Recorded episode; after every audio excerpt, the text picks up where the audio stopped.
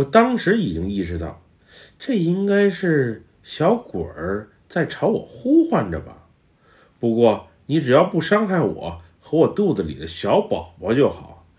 开始我老公还听我的抱怨，后来他也有点嫌烦了。终于在一个午夜，我被这突如其来的呼唤声给吵得心烦意乱，彻底的崩溃掉了。流着委屈的眼泪，我在房间内大声叫骂了几声。你烦不烦呀？你到底想干嘛？冷冷冷，还拿衣服，你该找谁找谁去，烦我干嘛呀？我是不认识你，想帮也帮不了你啊。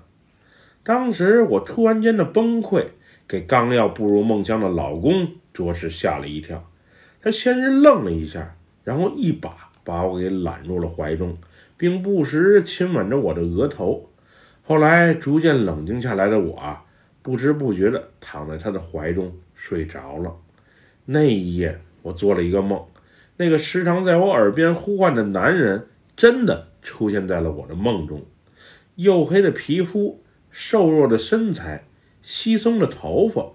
让我印象最深的一点是，那个男人的鼻尖有一个大大的痦子，位置正中，很是特别。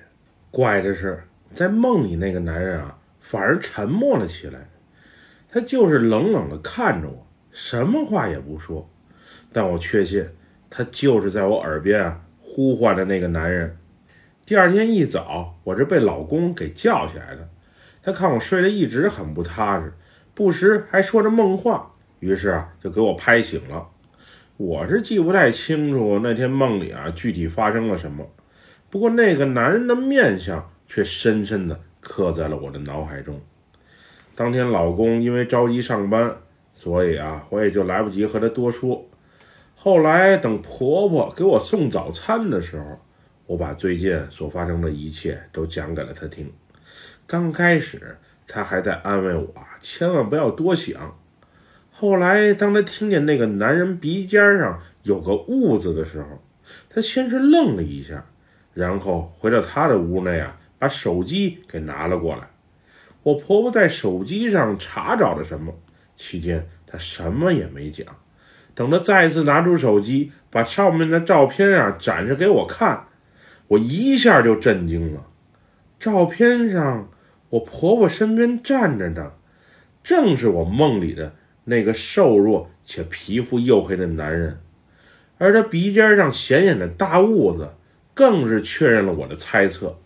我当时就傻了，这男人他到底是谁呀？我根本就不认识啊！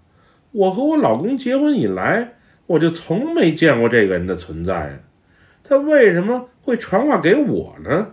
这到底是什么情况啊？后来经婆婆介绍，我才知道，他是我老公家的一个远房亲戚，之前一直在曼谷打工。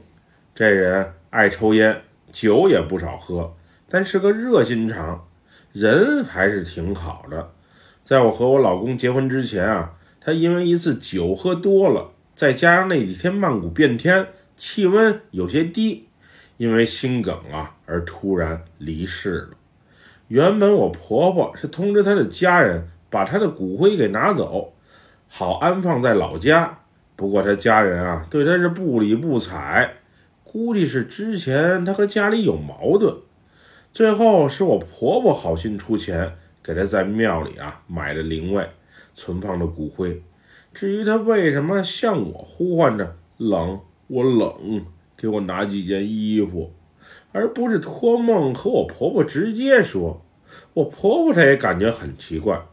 那几天雨一直在下，而奇怪的呼唤声也时而回荡在我的耳边。直到我家小区门口水不淹了，我老公正好有假期，我们几个才一起驱车前往存放那个男人骨灰的寺庙。等到那里一看，我们才得知，存放那个男人骨灰的区域还被水淹着呢。虽然水已经退去不少了，仅仅没过脚面，但是那整面墙都被阴湿了。我当时因为怀着孕没有趟水过去，而我婆婆和老公则简单的收拾了一下，在大理石石碑上挂了两串鲜花，并用餐巾纸简单的擦拭了一下表面。后来我们还一起给那个远房亲戚烧了些纸钱，以及纸衬衫、纸裤子、纸西服、纸机票、纸护照啥的，并让寺庙里的和尚给他超度一下。说来也怪，当时和尚超度念经的时候我也默默地闭上了双眼，复述了那些经文。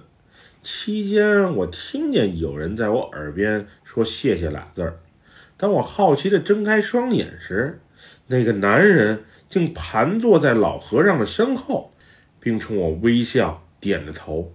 当时这一幕可给我吓坏了，随即我就闭上了双眼，直到老和尚念完经后，我才小心翼翼地睁开双眼。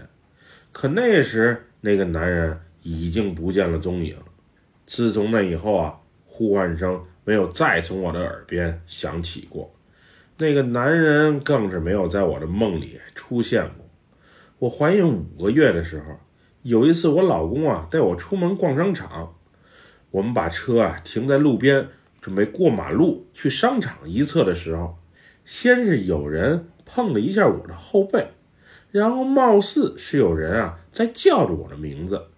就在我回头之际，我身前一辆突然窜出来的摩托车和一个抢红灯前过马路的小哥撞在了一起。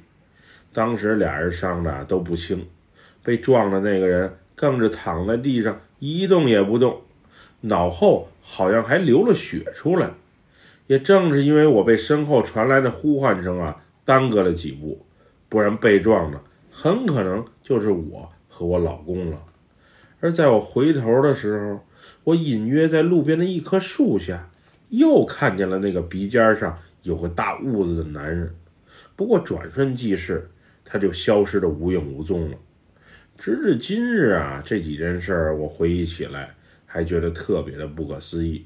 我是真不知道那男人为何会出现在我身边，难道是我怀孕期间身子弱的缘故？现在我刚刚怀上2胎，也不知道稀奇古怪的事情会不会再次找上我。这回我是会从容面对的，只希望肚中的宝宝能顺利平安的出生就好。现在逢年过节的时候只要有时间，我和我老公又或者婆婆都会去简单的祭拜一下那个远房亲戚。